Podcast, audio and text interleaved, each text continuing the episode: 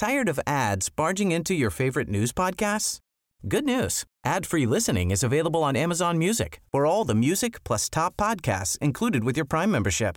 Stay up to date on everything newsworthy by downloading the Amazon Music app for free or go to amazon.com slash news ad free. That's amazon.com slash news ad free to catch up on the latest episodes without the ads. Millions of people have lost weight with personalized plans from Noom, like Evan, who can't stand salads and still lost 50 pounds. Salads, generally, for most people, are the easy button, right? For me, that wasn't an option. I never really was a salad guy. That's just not who I am. But Noom worked for me. Get your personalized plan today at Noom.com. Real Noom user compensated to provide their story. In four weeks, the typical Noom user can expect to lose one to two pounds per week. Individual results may vary. Ryan Reynolds here from Mint Mobile. With the price of just about everything going up during inflation, we thought we'd bring our prices down. So to help us, we brought in a reverse auctioneer, which is apparently a thing. Mint Mobile unlimited premium wireless. Have to get 30, 30, bit to get 30, bit to get 20, 20, 20, bit to get 20, 20, bit to get 15, 15, 15, 15 just 15 bucks a month. So, Give it a try at mintmobile.com slash switch. $45 upfront for three months plus taxes and fees. Promo rate for new customers for limited time. Unlimited more than 40 gigabytes per month. Slows. Full terms at mintmobile.com.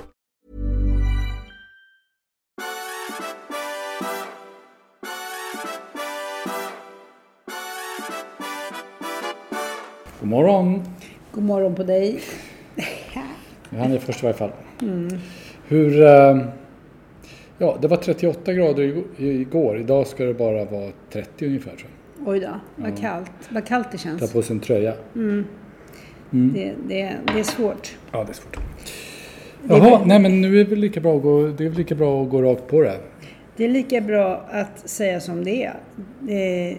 Det, här måste ju börja med att handla om Alice Teodorescu. Det Ja, finns tror det. ingenting annat. Att Sara eh, Skyttedal och KD och hela Och kanske SD och... Ja, ja det finns många vinklar. Alltså, det är någonting med det här som får mig att associera till, du vet, inte sådana bra tv-serier som görs idag, utan lite mer så här såpoperor på Menar du 80-tal. Dallas? Det Ja, menar fast du Dallas var ganska bra. Alltså, ja, kanske Dallas, men liksom Falcon Crest, eh, någonting sånt där. Mm. Det är någonting med det här som, som känns, eh, eh, det känns som ett nästan lite dåligt manus. Ja, alla överraskar, men inte på ett sätt som gör att man blir uppiggad.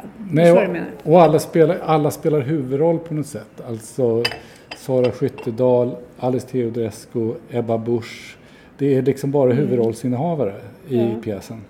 Det går inte, man måste ha några sidekicks. Ja, kanske så. Och jag, nej men jag tycker att det, det, är, det, är ju någonting, det är ju någonting fantastiskt med hela den här storyn. Alltså den här långa, segdragna historien med eh, Sara Skyttedal, alltså KDs, för de som inte håller på med sånt här kan vi förklara, KDs EU-parlamentariker som ju då började prata om att hon hade använt cannabis och att hon kanske var ganska välvilligt inställd till att man legaliserade det under vissa former. Och sen så var det en historia med eh, Johan Ingerö som ju var, får man säga, Ebba Buschs högra hand och kanske, En ganska duktig partisekreterare. ja och en tänkare tror jag liksom. Det var i alla fall meningen att han skulle vara det. Och Eh, och där blev det då en fnurra på tråden där eh, Sara Skyttedal tog upp en gammal sak som hon inte hade pratat så mycket om då men som hon pratade om nu. Som handlade om att han skulle ha, ha betett sig på ett sätt som inte var trevligt på en fest. Eh, men det där dök upp först när han i egenskap av partisekreterare pratade med henne om det här med att man inte kan tycka hur som helst om cannabis som han representerar Kristdemokraterna. Och dessutom, man, man kan väl säga att eh, liksom i en demokrati, och visst man kan föra en diskussion, men nu var saken den att Sara Skyttedal eh, förde den här diskussionen på DN Debatt. Ja, Och det, det, det, då, blir det ingen debatt. Nej, och är, och- och är dessutom då folkvald för att representera partiet. Så att man, ska man göra det utspel så kanske man behöver förankra i partiet, då hade de inte riktigt gjort. Hur som helst, det där löpte ju på och det var meningen att då Sara Skyttedal skulle petas och David Lega istället skulle upp på första platsen. Han vann omröstningen eh, internt i partiet. Men när det väl kom till kritan och man skulle fastställa det här så eh, tog sig i varje fall Sara Skyttedal förbi. Och då trodde man, jaha, nu var det var en turnering till, oj då. Mm. Eh, och så trodde man att det var färdigt, men det var det inte. För nu blev hon alltså kickad därför att hon hade då Gått bakom ryggen på partiet och anmält sitt intresse hos Sverigedemokraterna. Påstås och det, ja. Ja, påstår Sverigedemokraterna. Ja. Nä- Nämligen att de hade fått en påstötning från henne. Fast ja, det säger de inte officiellt. De säger inofficiellt. De säger att de inte lägger sig i det här. Men det som storyn som går är att hon, hon eh, har bett om att bli etta på Sverigedemokraternas lista. Att Sverigedemokraterna av det dragit slutsatsen att vi kan inte sno varandras kandidater för det spricker Tidösamarbetet. Så då har de hört av sig till KD och talat om det här. Men det är mycket som är oklart här. Alltså Ebba Busch säger att hon fick reda på det här redan i höstas. Vilket gör att man blir lite nyfiken. Men att eh, man inte har liksom gått. Och så, då dyker eh, som eh, gumman ur lådan, eh, Alice Teodorescu upp, som tydligen då har fått frågan i, i förrgår blir det idag.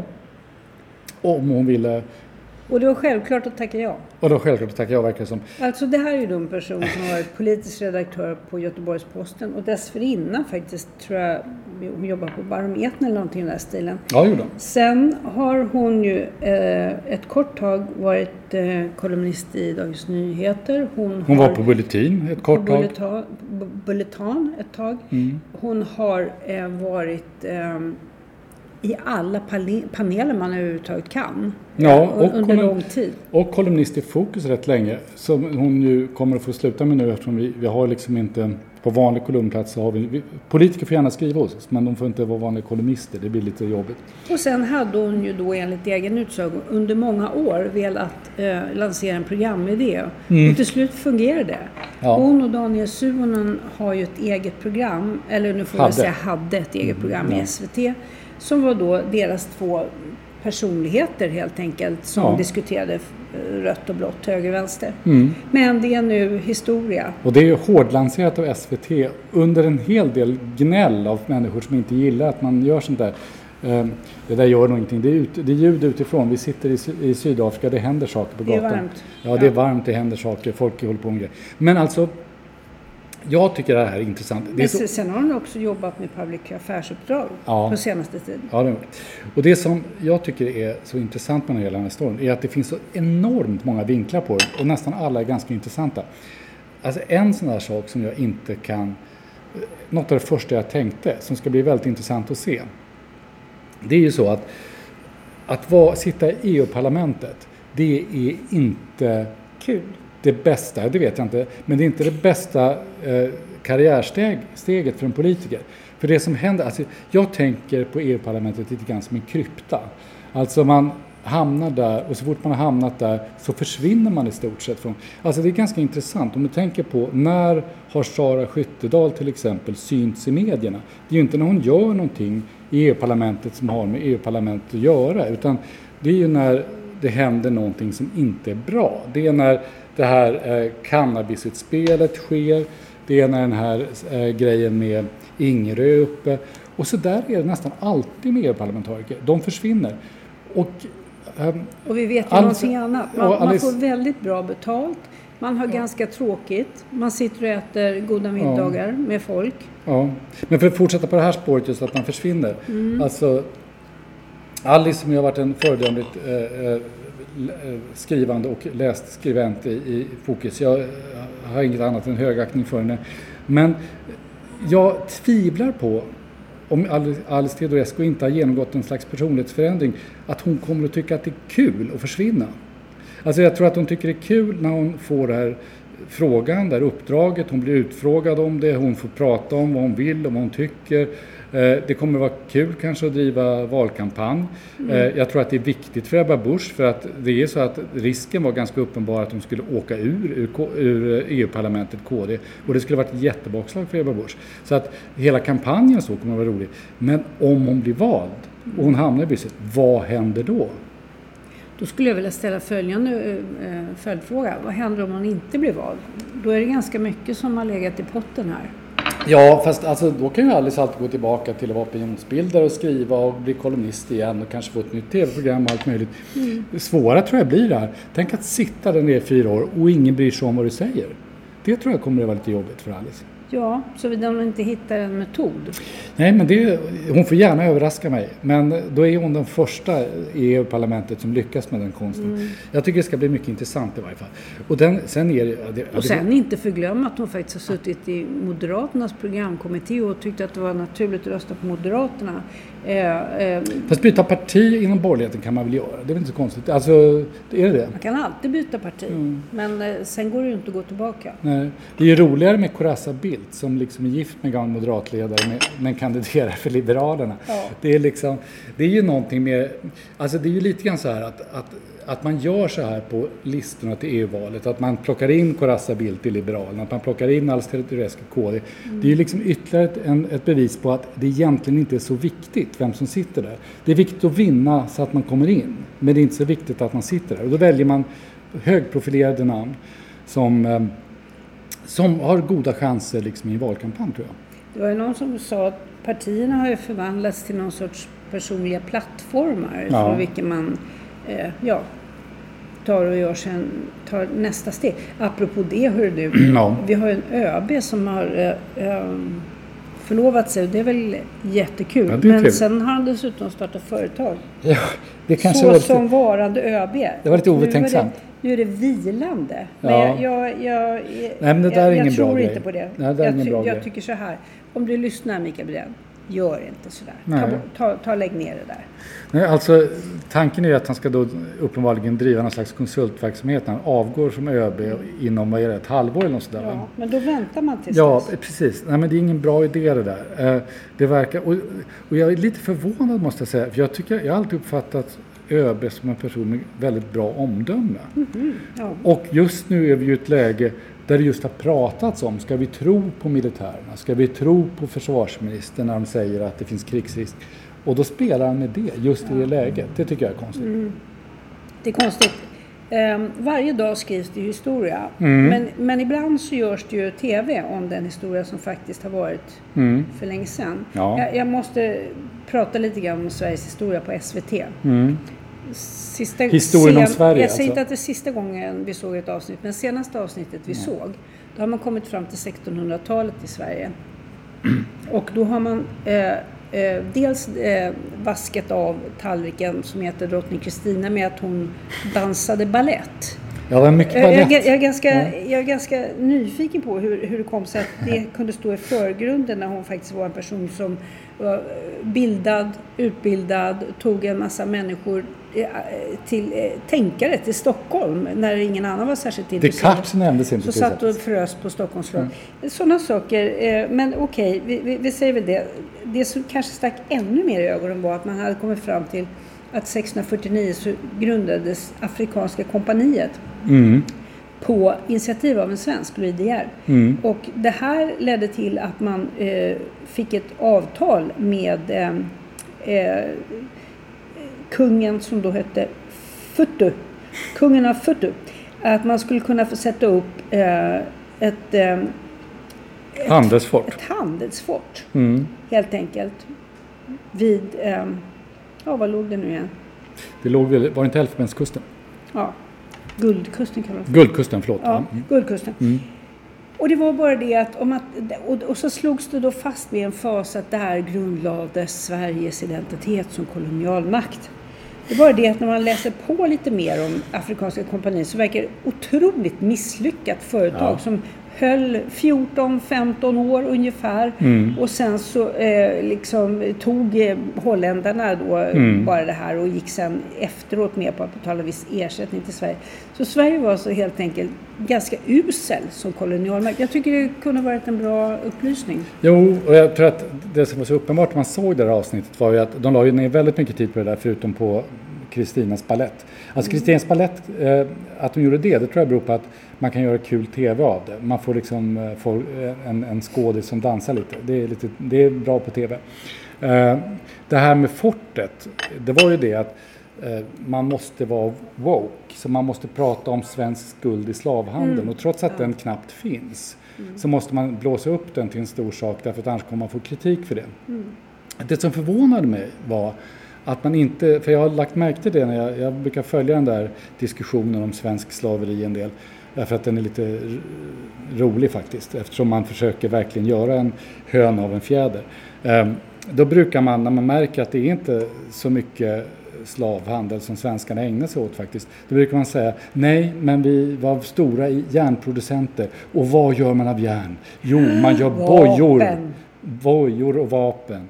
Eh, Så att hur man, det liksom gäller att man verkligen kan tala om att Sverige är en skyldig kolonialmakt. För om man inte gör det så får man massa kritik.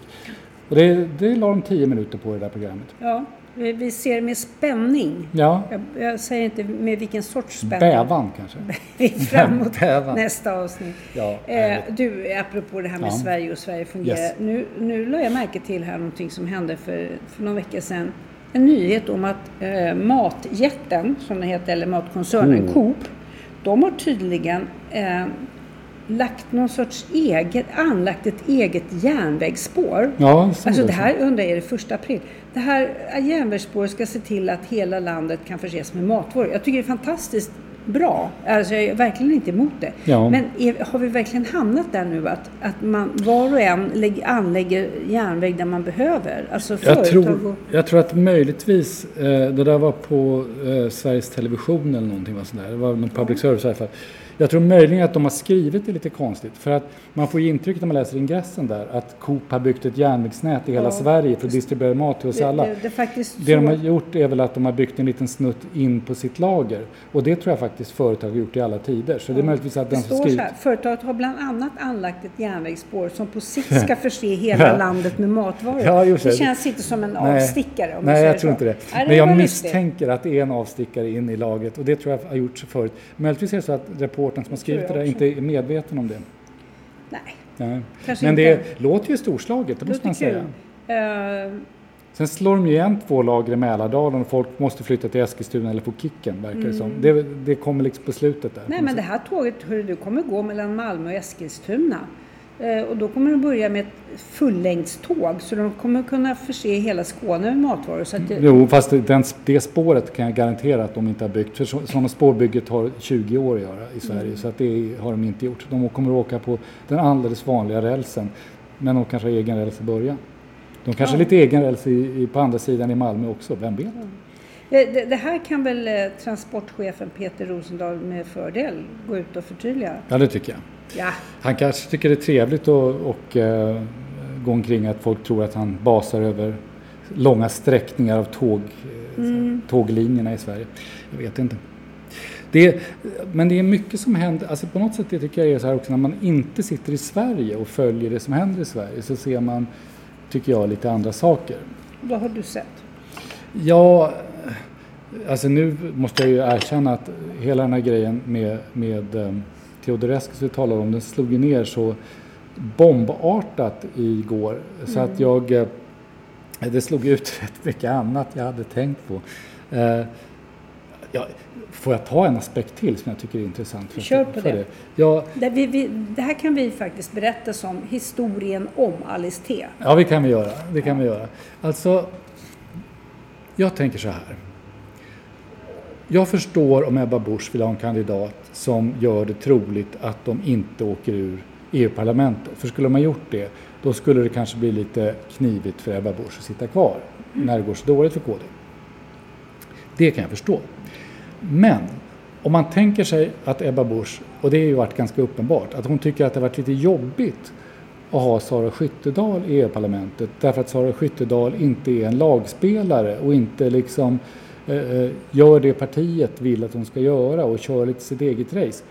Då är det ju lite konstigt val igen med eh, Alice Teodorescu för att återigen, all heder till henne, men hon är ju, det finns ju ett skäl till att hon inte har varit med i något parti förut. Det finns ju ett skäl till att hon har varit opinionsbildare. Och hon uttrycker det själv när hon uttrycker sin styrkor. Att hon har mod, att hon är självständig, att hon är rakryggad, att hon är orädd. Ja, det är precis den typen av kvaliteter som partier brukar avsky eftersom det alltid blir problem. Så det där tycker jag, det är en annan aspekt som jag har tänkt på. Nu är jag ledsen att jag tjatar, men jag tycker det här är fascinerande. Ja, jo men det här är ju eh, ett eh, realtidsdrama. Ja, det är det faktiskt. Det är faktiskt Ja, det är det. Det är IRL-drama. IRL. Ja. Vi tror att vi kommer att ha anledning att återkomma. Antagligen. Jo, alltså, Någonting en, annat? Ja. knarket på toaletterna, ska vi inte nämna dem? ja knarket På toaletterna. partikansliernas toaletter. Va- Varför känner jag mig redan trött på det? Ja, jag kände mig trött på direkt när det kom. Jag måste säga att jag gillar ju... Eh, Knark. Ja, det var inte riktigt det jag skulle säga. Men Nooshi Dadgostar, Vänsterpartiets ledare, jag gillar lite grann hur hon hanterade det när Aftonbladets reporter kom och stack en mick under näsan på honom och sa vad har du att säga om att vi har hittat kokain på er toalett? Så sa han, ni kanske skulle göra samma test på Aftonbladet? Jo, men det är lite, lite larvigt. Nej, men du då? Det är liksom... Fast det är inte larvigt därför att, därför att det hon gör är ju att syna korten på ett sätt. Alltså Aftonbladet som ju varken i sitt sätt att publicera saker eller de som jobbar där är något moraliskt föredöme direkt. Eh, De, de, alltså det är ju det här som är, liksom, är kvällstidningarnas svaga punkt. Att de blir prusiluskor och moraltanter. Jag vet inte om du har sett den här videon när deras reporter står och filmar sig själv på toaletten och någon torkar av handfaten med den här knarklappen. Det är ju, det är ju kosmiskt. Med en sån här otroligt allvarlig min. Som om hon är ute på det stora grävreportaget om att hitta eh, barn som sitter inlåsta i en källare någonstans. Det är då, lite då, nu måste vi gå till nästa steg, nästa nivå som det brukar heta. Right. Vem eller vilka är det som ska snika in på toaletterna på Aftonbladet? För nu måste det här ju hända. Alltså är det partigängare som ska göra det? Är det så kallade eh, oskyldiga praktikanter som någon kommer att köpa in? Hur ska vi, eh, ja, hur ska vi egentligen få veta hur det står till på toaletterna på Aftonbladet? Men det här är ju problemet, alltså, att det finns ju ändå en viss eh, branschlojalitet. Alltså Expressen skulle kunna göra det, men det är klart de inte vill göra det för då kommer någon göra samma sak på Expressen. Mm. Jag tror att ingen behöver vara särskilt bekymrad över att man inte skulle finna något liknande på någon av kvällstidningarnas toaletter. Det tror jag är, man kan vara Men ganska det där, är säker ju på. liksom, det där är ju inte grafiskt försvarbart. Man måste ju ha någon som står inne, precis så där som Aftonbladet gjort. Ja. Står inne och torkar och Jo, jag vet pratar så det. här. Men det kommer inte bli så eftersom det finns branschlojalitet. Så man håller inte på att granska varandra på det sättet. Det skulle vara medierna.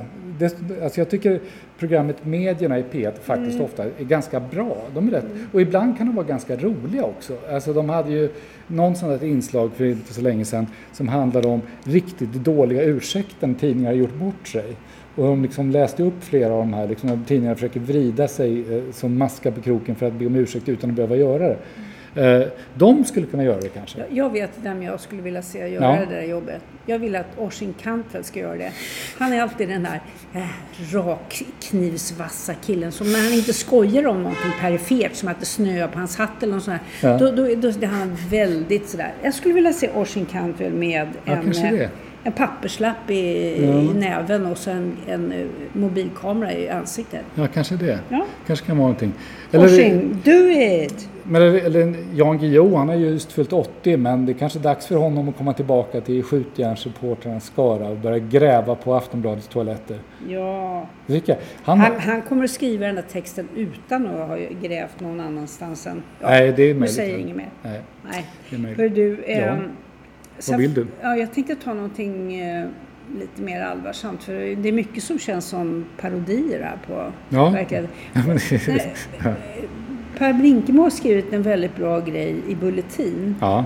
som handlar just om den här förändrade stilen som eh, inom, vad ska vi kalla det för? Jag, jag börjar själv tycka att det är någon sorts innebransch det här med att vara gängkriminell. Mm. Det, det liksom har blivit, man, hela medievärlden är, är liksom hej och du med alla de här killarna och tjejerna och kan deras förnamn och smeknamn och gängtillhörighet. Plötsligt så får, får man det upp till öronen. De är som sportstjärnor. olika maffiakändisar. Alltså. Maffiakändisar. Jimmy Hoffa, nej.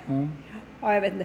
Eh, I alla fall så har han påpekat det här eh, som faktiskt kom upp redan tidigare, och han, eh, väldigt tidigt. Eh, nämligen att i, i GP så skrev man just om att det här med de här gängkriminella som har den här egenheten att de, de skiter faktiskt i, till skillnad från eh, forna tiders eh, kriminella som tyckte det var pinsamt att åka fast, jobbigt att sitta i fängelse och så vidare. Så tycker de här personerna bara att de hotar, hotar polisen lite grann och kallar dem för något fult underlivsnamn. Och, eh, och, och, och, och har helt enkelt en helt annan värld i huvudet. Jag tycker det var väldigt bra att han påpekade på ett väldigt... Men vad är det han säger mer konkret? Jag blir nyfiken. Ja, han säger att... Eh, Jag har inte läst den här. Nej, Men han säger att det är det som gör att man nu liksom, vi har en helt annan arena. Vi kan inte ehm, man, man måste dra slutsatsen att det här är inte bara några liksom, lite jobbiga killar och tjejer utan när man spottar på lagen så spottar man faktiskt på viet i samhället, sammanhållningen. Det som är eh, kanske ibland minsta gemensamma nämnaren. Det är inte så bra att åka i, i fängelse, man ska inte vara kriminell och så vidare. Man ska försöka vara, sköta sig. När man har ett helt, en, en helt egen eh, subkultur där det här inte på något sätt är intressant utan man, man, man helt enkelt mopsar mot poliser och man attackerar blåljuspersonal så har man också, det han pekar liksom på, då, då rör man tilliten i samhället, i samhällskontraktet. Och det, det får ju konsekvenser. Nu tycker jag att den här regeringen har reagerat på det. För lagstiftning och rättsskydning. Får man fråga, om Tack man, Per Brinkman. får man fråga om man har någon lösning på det här? Ja, det kan du väl göra. Ja, kan du svara då? Nej, det kan jag inte. Nej, för man bara, alltså jag håller ju med honom liksom, men det, är det, är det frustrerande med den beskrivningen är att det är väldigt svårt att göra någonting åt det. Därför att det är ju inte en... eh, Alltså om man skiter i lagen så hjälp, hjälper det inte att man skärper lagen. Om man skiter i att man åker i finkan så hjälper det inte att, att man låser in fler människor. Ja, jo, det, det Ja, det är klart man får dem av gatan, Så det är klart. fungerar Ja, ja, ju självfallet. Men- inkapaciteringen. Jo, det är klart. Men det, är- men det är ju liksom inte, det är Men det inte är- det här- avskräckande för Ja, rekryteringen. men det här göra med att man talar ju inte till de kriminella, man talar ju till de som möter de kriminella. Att någon gång måste man sluta tycka synd om och hitta uppväxtfaktorer som gör att det här är liksom människor som man eh, som kan bättre bara de får veta hur det ska vara. Det, det är inte riktigt det det handlar om. Det är inte en informationskampanj vi behöver. Nej. Nej. Jag tyckte det var bra skrivet av honom. Ja, det tycker jag också. Jag tycker också det är bra skrivet, som du berättade. Jag bara är liksom mer nyfiken. Jag försökte inte vara avfärdande, jag försökte utveckla resonemanget. Mm. Det låter som du är lite kort i tonen. Du tyckte inte om jag, det. tror, jag tror att vi Ja, det är kort i tonen för du vill sluta nu. Nej, jag tror att vi faktiskt har, eh, inte har mandat att hålla på hur länge som helst. Nej, just det. är, Men du, avslutar du? Du kanske har någonting? om jag har någonting. Uh, nej, alltså jag tror att jag har betat av det mesta av det som... Det här med poliser är ju intressant. Det kommer en utredning nu som ska antagligen föreslå att det ska bli olagligt att förolämpa poliser och andra tjänstemän. Eh, Men det är lite oklart vad man får och inte får säga. Till min glädje såg jag att utredaren säger att man kommer fortfarande få ropa polis, polis, potatisgris. Jag har skrivit om det där i min senaste dagbok. Har du kan- någonsin gjort det eller har du bara önskat att få göra det? Eh, inte när polisen har varit inom hörhåll. Eh, men det beror det på det att jag, till skillnad från gängkriminella, inte tycker att vill åka i finkan. Du vill inte spotta på viet? Nej, exakt. Jag, Bra. kan, jag spottar på viet eh, under täcket. Det låter ännu äckligare. Men, Ja, det men, låter eh, ganska äckligt. Ja, just det. Men jag kan göra det lite grann för mig själv. Som vid sidan av? Vid sidan om, exakt. Nej, jag är en väluppfostrad medelklasspojke, det har jag alltid sagt. Det är vi, det, det är vi är båda vi- två, det höll jag på att det säga, men det var ju fel. Ja. Ja, det är bra. Ska vi, nu lägger vi av. Nu får ni göra någonting annat. Gör något vettigt. Sitt inte här. Hej då. Hej då.